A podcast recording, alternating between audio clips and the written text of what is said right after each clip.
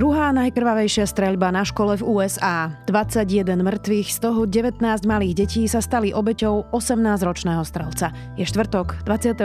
mája, meniny má Dušan a bude dnes malá oblačnosť od 22 do 27 stupňov. Vítajte pri Dobrom ráne. Dennom podcaste denníka Sme moje meno je Zuzana Kovačiš-Hanzelová. Dobrá správa zo Slovenska. Slovensko-americká firma Tachium, podnikateľa a inovátora Radoslava Daniláka uvedie na trh dlho očakávaný čip Prodigy. Ide o prvý čip, ktorý spája funkcie centrálneho procesora, grafického procesora a procesora pre umelú inteligenciu. Je určený pre datacentrá a superpočítače a ponúka niekoľkonásobne vyšší výkon ako najpokročilejšie procesory súčasnosti. Zároveň pomáha riešiť problém udržateľného rastu – pretože má výrazne nižšiu spotrebu energie a znižuje uhlíkovú stopu dátových centier. A to bola dobrá správa zo Slovenska. Dobré správy pre lepšiu budúcnosť vám prináša Slovenská sporiteľňa. Budúcnosť je vaša.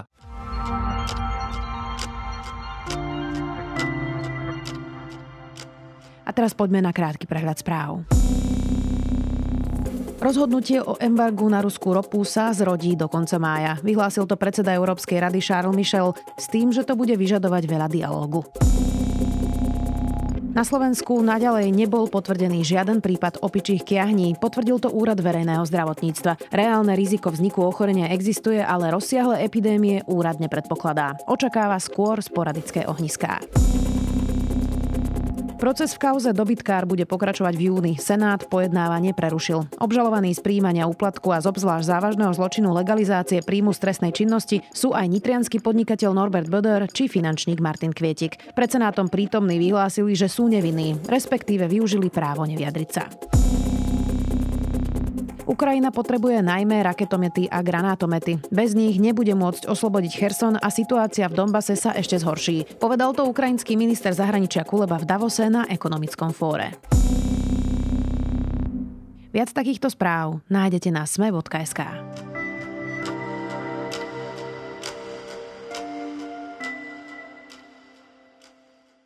19 detí a dve učiteľky. Bilancia šialenej streľby v americkom Texase je tak strašná, že je o nej ťažké vôbec hovoriť. Ešte ťažšie je pochopiť, ako je možné, že 10 rokov po rovnakej smrteľnej streľbe v Sandy Hook v Spojených štátoch neboli schopní sprísniť držbu zbraní alebo zabezpečiť aspoň psychologické posudky ľudí, ktorí si zbrane kupujú. Spojené štáty mali v tomto roku každý deň aspoň jednu masovú streľbu a majú vážny problém, ktorý v polarizovanej spoločnosti republikáni a demokrati zrejme tak skoro nevyriešia. O streľbe v Spojených štátoch sa budem rozprávať s Janom Benešom, amerikanistom z Olomouckej univerzity.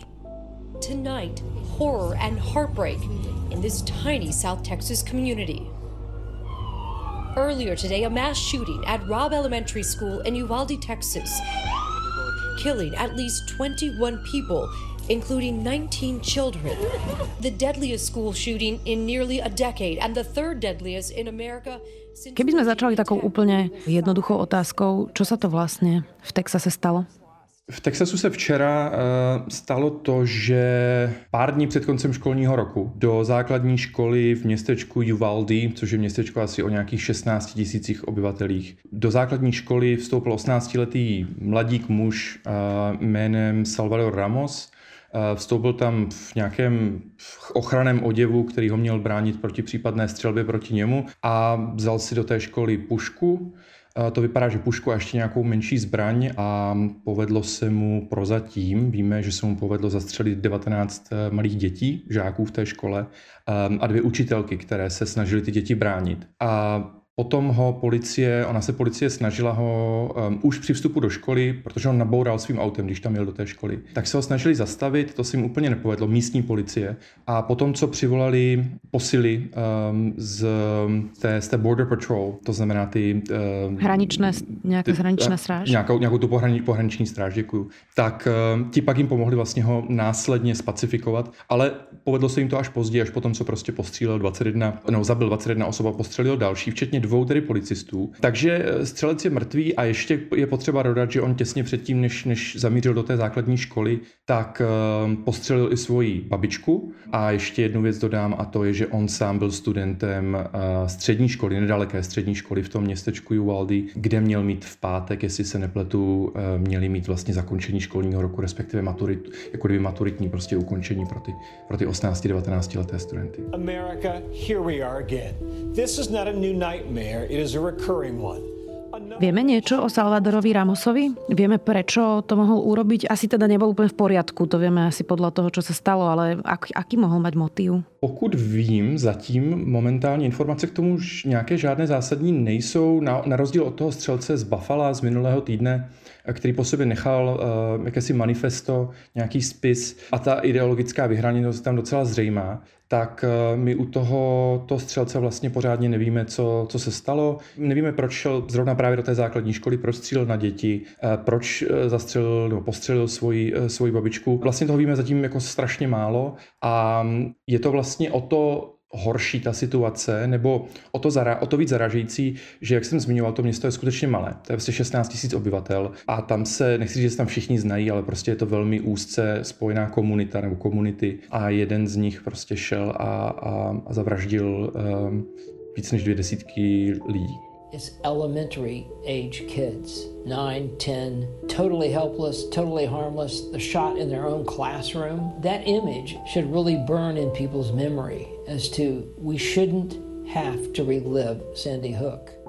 Toto je druhá najkrvavejšia strelba na škole v Spojených štátoch. Tá prvá je ešte stále Sandy Hook masaker, kde vlastne 20-ročný strelec vtedy zabil 26 tiež malých detí ale tak už či 22 eh, alebo 21 alebo 26 to už je asi to, to už je asi jedno, je to rovnako hrozné. Ako je možné, že 10 rokov po strelbe v Sandy Hook stále niekto môže nabehnúť do školy a zastreliť 20 detí? Je to možné proto, mimochodem tam zemřelo šest učitelů tehdy na té škole, co se snažilo bránit uh, děti takže 20 dětí, což vlastně už jsme skoro u toho stejného počtu, že tady to je 19 a tam to bylo 20 dětí, takže co se týká počtu dětí, jak je to skoro stejně. Stalo se to proto, protože od té doby, od toho roku 2012, kdy Adam Lanza, 20-letý střelec, vstoupil do školy, do základní školy v Sandy, Sandy Hook eh, v Newtownu v Connecticutu, na, v úplně jiné části země, tak vlastně kongres federální nebyl schopný prosadit jakoukoliv federální legislativu, která by zásadně omezila držení zbraní nebo vytvořila jakýkoliv kontrolní mechanismus pro to, kdo si může, v jakém stavu psychickém a tak dále si může prostě pořídit zbraně, což zrovna u Adama Lanzy byl, byl problém, protože on, myslím, střílel zbraní, kterou vlastnila jeho matka, přičemž ale on už byl v té době diagnostikován, myslím, s Aspergerovým syndromem a já nevím ještě s čím, s čím vším, s nějakými prostě potížemi psychickými. Každopádně za posledních deset let se vlastně, se vlastně ta debata nějak, nějakým způsobem neposunula, neposunula se ani ta legislativní řešení na té velké makroúrovni, na té mikroúrovni, na té státní, eh, několik států potom masakru v, eh, v Sandy Hooku eh, zavedlo některá tvrdší opatření, některé regulace, právě stát Connecticut, kde se to stalo, třeba byl jedním z nich, ale zase některé jiné státy jako v té době zrelaxovali, jak se říká v angličtině, jako zliberalizovali, zjednodušili ty svoje, ty svoje zákony, které by nějakým způsobem regulovaly držení zbraní. No a co je paradoxní, Ehm, je, že tehdy Barack Obama eh, vystoupil vlastně v médiích a, a řekl, že jedním z jeho velkých cílů toho druhého mandátu prezidentského bude právě zajištění toho, aby se už takovéhle masakry neopakovaly, aby prostě, že zreguluje ty zbraně nějakým způsobem a pověřil Joea Bidena, svého tehdejšího viceprezidenta, tím, aby přišel s nějakou právě legislativou, aby vedl jakousi pracovní skupinu, nebo jak to říct, která by něco takového vytvořila a prosadila v kongresu a nikdy k tomu nedošlo. I'd hoped when I became president, I would not have to do this again. Another massacre, Uvalde, Texas, an elementary school. Beautiful, innocent, second, third, fourth graders. On vlastne teraz aj hovoril, že si myslel, že nikdy takéto niečo už nemusí zažiť a že je to teda opäť, ale to nie je len Sandy Hook, alebo teraz toto, táto strelba, bol to Parkland, Columbine, ešte naozaj dávnejšie. To sú len tie strelby na školách, potom by sme mohli pridať presne pred 11 dňami v Buffale, kde teda e, v obchode začal strieľať extrémista. Tých strelieb je tak strašne veľa v Spojených štátoch, že videla som teraz nejakú štatistiku, že ich bolo viac ako dní v tomto roku zatiaľ. To sedí? E, bylo ich přes 200 letos, takže to by tak mělo sedět, ano. Čiže každý deň viac ako jedna masová strelba. Teď si nepamatuju, kolik tam, jestli to vychází na 1,6 nebo tak nějak bylo to, e, byl ten počet. A k tomu ještě dodám, že 27 střeleb na škole letos zatím proběhlo. Takže ta čísla jsou vlastně pro nás skutečně děsivá a za tu dobu, co se baví, eh, bavíme se teďka, řekněme, od toho Columbine eh, v roce 1999, nebo i od toho, park, eh, od toho Sandy Hooku v roce 2012, Parkland byl 2018 na Floridě, tak ostatní vyspělé země měly třeba některé, třeba v Německu, že proběhlo střelba na škole, a to myslím byla jedna, a mám pocit, že, že Japonsko nebo teď některá z těch zemí vyspělých měla dvě ty střelby za tu dobu na škole. As a nation we have to ask, when in God's name Are we going to stand up to the gun lobby? When, in God's name, we do what we all know in our gut needs to be done? Tak tie štatistiky hovoria naozaj v neprospech toho systému eh, práve tých previerok a držby zbraní v Spojených štátoch. Akú silu má vlastne NRA, ktorá je vlastne organizácia, ktorá združuje ako keby všetkých týchto zastancov práve tej držby zbraní, ktorá je v druhom dodatku ústavy Spojených štátov. Aký má vplyv na politiku? Aký má vplyv na republikánsku stranu práve NRA? Ta Národní střelecká asociace eh, NRA, eh, dokonce myslím, že ho ještě provozuje, ale možná, že už zrušil, měl dokonce svůj vlastní televizní kanál eh, se specializovanými show prostě o tom, jak se starat o zbraně a já nevím co všechno. Myslím si, že ten vliv paradoxně on trošičku... Takhle, tam jsou dvě věci. Je to velmi vlivná organizace, která zhruba od 70. let se pečlivě věnuje a pečlivě investuje do toho, aby, nebo do lobování za co nejméně přísné zákony, co se týká držení zbraní. Tedy jde na ruku, řekněme, eh, těm prodejcům a výrobcům eh, zbraní a za tímto účelem eh, samozřejmě sponzoruje spoustu zákonodárců. A není to jenom v republikánské straně.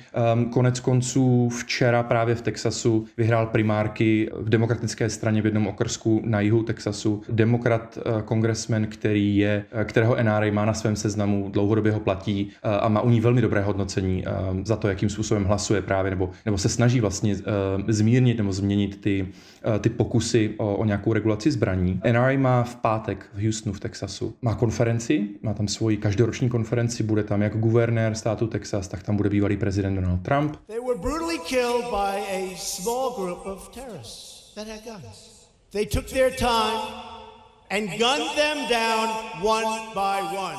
Boom, come over here. Boom, come over here. Boom, teď nechci ketat, ale myslím si, že tam bude i... Senátor Ted Cruz. Senátor Ted Cruz tam samozřejmě bude. Abych odpověděl na tu vaši otázku, jaký vliv má v republikánské straně, někdo včera na Twitteru začal vyvěšovat oficiální informace, protože zákonodárci musí zveřejňovat, ehm, kdo jim dal peníze na, na kampaň, ehm, tak začal zveřejňovat u každého vyjádření těch různých politiků, zejména teda republikánských, takové to klasické, co, co, co slyšíme po každé té střelbě, že tedy ehm, myslíme na vás, modlíme se za oběti, za rodiny a tak dále. Tak ke každému tomu vyjádření dávali právě tu částku, kterou za, ty, za těch x let let NRA, případně další, eh, další tady ty lobistické skupiny tomu danému eh, zákonodárci eh, poslali na účet, na kampaně a tak dále. A ty částky byly skutečně obrovské. Například Mitt Romney, bývalý kandidát republikánské strany na prezidenta, tak u něho ta částka byla, myslím, kolem 14 milionů dolarů. To jsou opravdu jako závratné částky. A mm, od 90. let vlastně se NRA velmi dobře daří dostávat do veřejného mínění nebo vůbec do toho veřejného éteru, dostávat strach z toho, že za A vláda si může dojít, že když se vytvoří nějaký registr například zbraní federální, takže by to znamenalo, že si vláda do, kdykoliv pro vás může přijít, no vládní nějaké agentury, policie a tak dále, FBI, si pro vás může přijít a ty zbraně vám zabavit. To znamená, šlo by o nějaký velký zásah vlastně té federální vlády, což je pro spoustu konzervativců samozřejmě ta velká vláda je obrovský strašák. To je jedna věc. Druhá věc je, že samozřejmě po 11. září ten strach byl velmi jednoduché rozdmíchávat mezi lidmi, že prostě lidi se potřebují bránit. Když porovnáme statistiky z 90. let s těmi zbraněmi z poslední doby, tak se ukazuje, že ještě v 90. letech, než do toho skutečně NRA pořádně šlápla, než přišlo 11. Eh, září a tak dále, tak eh, většina držitelů zbraní tvrdila, že má kvůli tomu, aby si mohla jít zastřílet na, na střelnici anebo za účelem honitby. Což ve státech jako Texas, těch jižanských nebo i ve Wisconsinu a podobně je samozřejmě úplně, úplně jako běžný, běžný koníček. Ale za poslední dekádu vidíme, že mnohem více vzrůstá počet lidí, no procento těch majitelů e, zbraní, kteří říkají, že mají právě na svoji ochranu.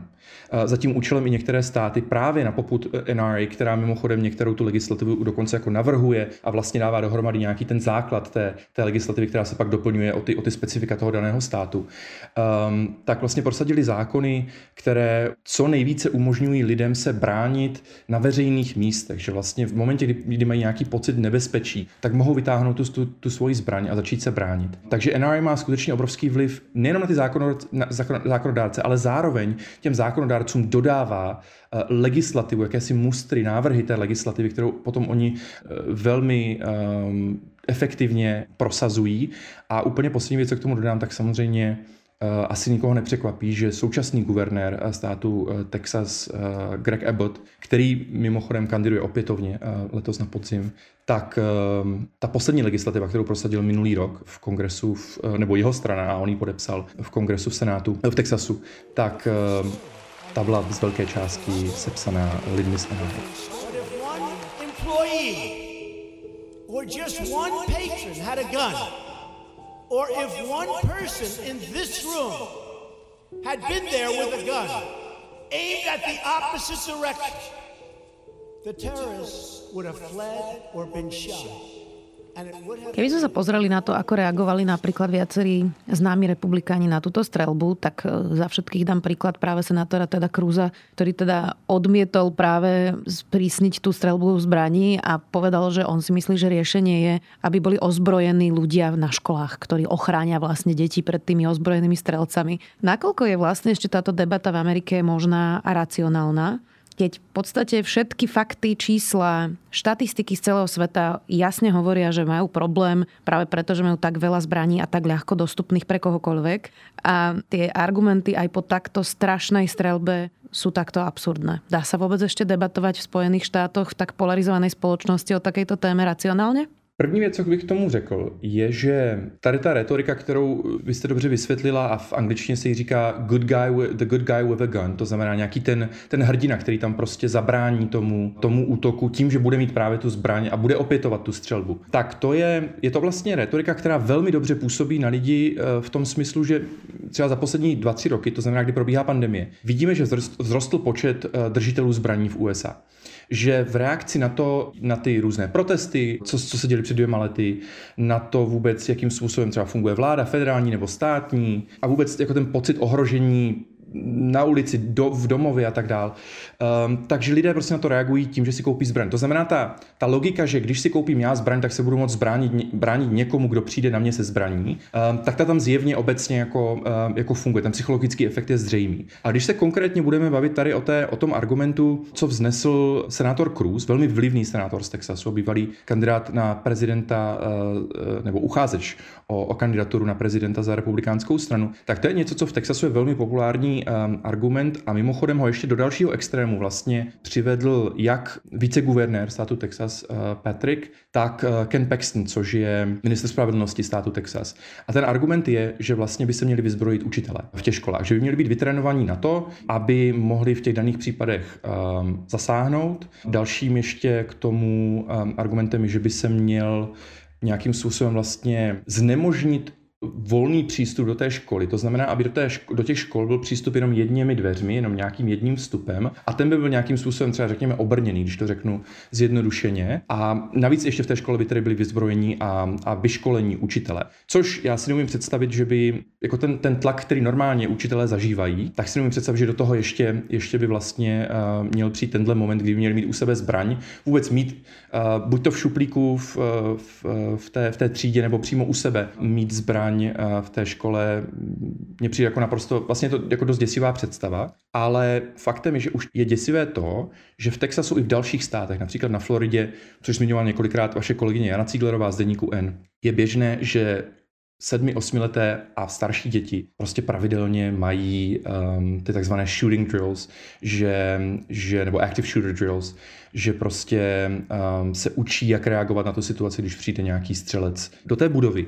A tím pádem ta logika vlastně teda Kruze a dalších těch republikánských zákonodárců je taková, že by to vlastně byl jakýsi další posilující uh, prvek Eh, té obrany té školy, ale samozřejmě jde to vlastně, je to řešení, které jde, no potenciální řešení, které jde směrem naprosto od toho, co jste zmiňovala, od toho, um, kde, kde je ten problém a to je, že v USA je nějakých 393 milionů zbraní, což je mnohem víc, než je to obyvatelstvo, než je počet obyvatel.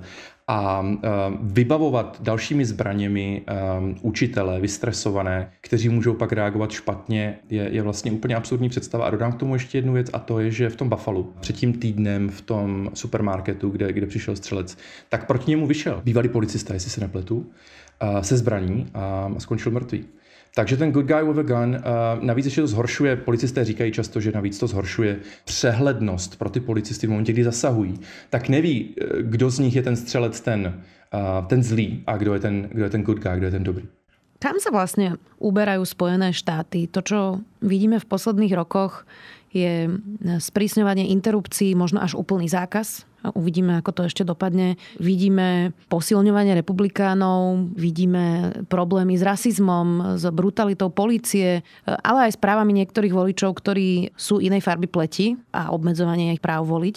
Tak stáva sa Amerika konzervatívnou alebo ultrakonzervatívnou? Víte co, na tom je strašně, eh, to, to, to je hrozně zajímavý, zajímavý dotaz v tom, že existuje velký paradox v tom, kolik, jak veřejné mínění v USA vypadá ve vztahu k, jak k těm potratům, které jste zmínila například, tak ale zároveň i k té, k té kontrole nebo nějakému způsobu regulace těch zbraní, no, držení zbraní, eh, pořizování zbraní a tak dále.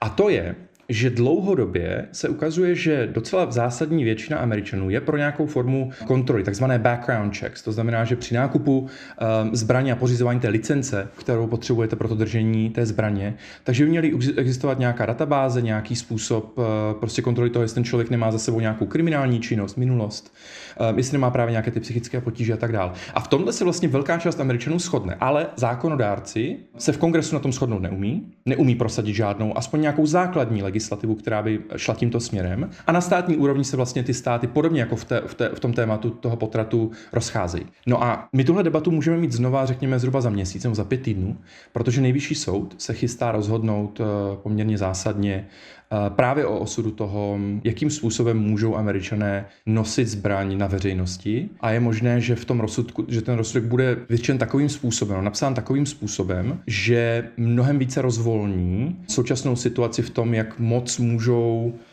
um, lidi, protože vy sice vlastníte zbraň, ale v některých státech ji musíte uh, mít schovanou, to znamená v nějakém pouzdře, ještě třeba pod sakem nebo uh, pod mikinou nebo něco takového, nebo v kabelce a podobně, ale v Texasu ji můžete nosit víceméně otevřeně, kromě teda univerzitních kampusů. A takže vlastně tohle by se mohlo rozšířit, tady to, tady to otevřené nošení zbraně by se potenciálně mohlo rozšířit na mnohem více států a obecně by, by tedy vlastně to, to prostředí, ve kterém, o kterém vy teďka mluvíte, um, tak ono by z pohledu těch lidí, kteří jsou proti tomu rozsáhlému držení zbraní, se mohlo stát vlastně vlastně ještě jak vy říkáte, konzervativnější, ale vlastně ono by bylo liberálnější v tom smyslu, že by, že by se s těmi zbraněmi vlastně mohlo zacházet mnohem otevřeněji a, a, ta, a ta zbraňová kultura, nebo jak tomu říct, tak by v USA vlastně vyhrála.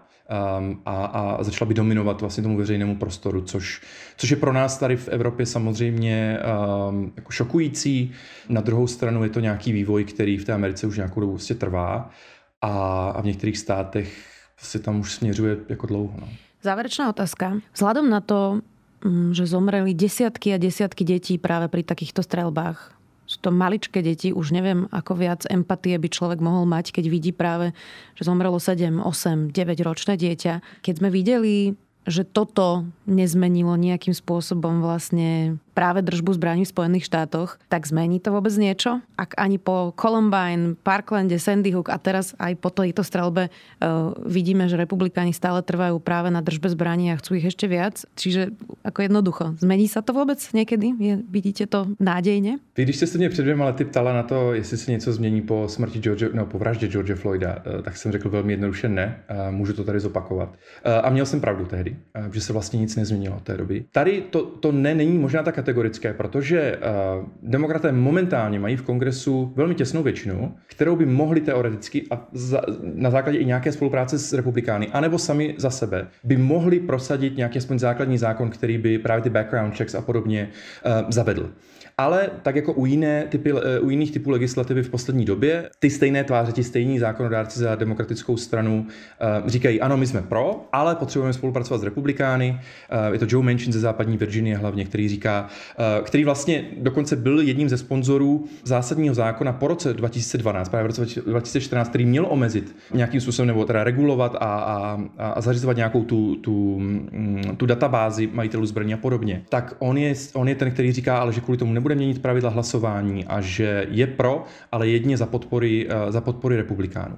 Takže Potenciálně je tam prostě možnost řešení, eh, tady ta legislativní. Eh, jinak samozřejmě platí to moje kategorické ne, ale když jste zmiňovala tu empatii, já bych nerad končil na hrozně drastickou notu, ale jestli můžu zmínit něco, tak ono, když zastřelíte těmi velmi výkonnými a efektivními velkými puškami sedmileté dítě nebo osmileté dítě z pár metrů, tak co já vím z těch zpráv momentálně, co přichází z Texasu, tak někteří rodiče mají samozřejmě problém identifikovat své děti, protože ten, ten dopad té kulky nebo několika kulek prostě na to dětské malé tělo je křehké tělo, je prostě obrovský. A e, byť je to samozřejmě nesmírně drastický, e, drastický, drastický návrh, tak e, možná ukázat aspoň trochu z toho, jaký dopad ty zbraně na to maj, na, mají, ta, ta střelba a jak vypadají ty oběti vůbec, um, ty dětské, tak možná je to jeden ze způsobů, jak, um, jak tu debatu někam posunout. Je to samozřejmě nesmírně jako drastické řešení, jak jsem zmiňoval, a, a vlastně odporné.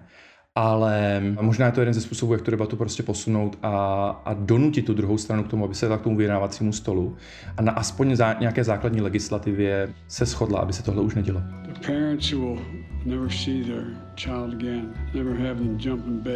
The Tak držme Spojeným štátom palce. Nech to dopadne dobre. Amerikanista Jan Beneš z Ostravskej univerzity. Ďakujem veľmi pekne. Čo sa môže stať, ak bude rušňovodič vo vlaku neaktívny, prípadne indisponovaný? Volám sa Adela Vinceová a aj na toto sa pýtam technologického podnikateľa roka Tomáša Horváta. Jeho firma vyvíja systém, ktorý zvyšuje bezpečnosť vlakov a dokáže zastúpiť aj rušňovodiča. Rozhovor vznikol v rámci podcastu Prečo práve oni, ktorý vám už štvrtú sezónu prináša EY. Rozprávam sa v ňom s úspešnými slovenskými podnikateľmi a nájdete ho vo všetkých podcastových aplikáciách. Každé leto sa u mňa v zmrzlinárni dejú zvláštne veci. Jednu jahodovú, prosím. Nech sa páči, jedno euro. Ďakujem, Dovi. Za málo, Dovi. Dovi, a príďte zase. Tak ja už idem. Dovi. Mhm, dovidenia. Dovi, dovidenia. No, dovidenia. Dovi. Ľuďom sa v lete skrátka nechce ísť domov. Chcete sa schladiť, ale doma nemáte klímu? Objednajte si klimatizáciu od ZSE len za 1 euro denne, s elektrinou zadarmo, predlženou zárukou a možnosťou vybrať si z viac ako 20 dizajnov. Viac na zse.sk.